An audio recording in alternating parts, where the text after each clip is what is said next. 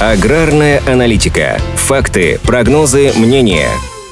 Урожай сахарной свеклы в России в этом году ожидается ниже прошлогоднего. К такому выводу приходят как аграрные аналитики, так и специалисты Минсельхоза. По прогнозу, на середину июля объем сбора сахарной свеклы должен составить 41-42 миллиона тонн, тогда как в прошлом году собрали почти 49 миллионов. Текущую урожайность оценить пока не получится по объективным причинам. Убирать сахарную свеклу начнут ближе к концу августа, но эксперты рассчитывают, что тенденция на повышение урожайности продолжится. Все предпосылки для этого есть. В прошлом году в среднем с гектара собирали 465 центнеров, а в позапрошлом 415. Сев сахарной свеклы в этом году завершился месяц назад, в 20-х числах июня. Общая площадь посевов превысила миллион гектаров, сопоставимо с показателями прошлого года. Больше всего сахарной свеклы посеяно в Центральной России – 623 тысячи гектаров. На втором месте – южные регионы – 247,5 тысяч гектаров, а замыкает тройку тандем Урал-Поволжье – 152 тысячи гектаров. Погодные условия повлияли на посевы незначительно, сезона. Более 97% из них сохранились в хорошем состоянии. Были небольшие проблемы на Урале и в Поволжье. Там из-за ночных заморозков в начале мая посевы повредились, но часть оперативно пересеяли, поэтому существенного влияния на структуру урожая это не окажет. Тем временем экспорт сахара из России превысил прошлогодний. По итогам сезона, который длится с августа прошлого года по июль этого, за рубеж ушло более 330 тысяч тонн. В прошлом году объем поставок составил 317 тысяч тонн. В числе стран, лидирующих по импорту российского сахара, сахара Казахстан, Узбекистан, Таджикистан, Киргизия, Белоруссия, Молдавия, а также Иран, Монголия, Афганистан и КНДР. Рост экспорта аналитики связывают с тем, что производство сахара в России в последние годы стабильно превышает потребность внутреннего рынка. В этом году Союз Россахар прогнозирует производство сахара на уровне 6 миллионов 100 тысяч тонн, что выше спроса внутри страны на 3,3%. Судя по сложившейся тенденции, высокие показатели по экспорту и дальше будут поднимать планку из года в год.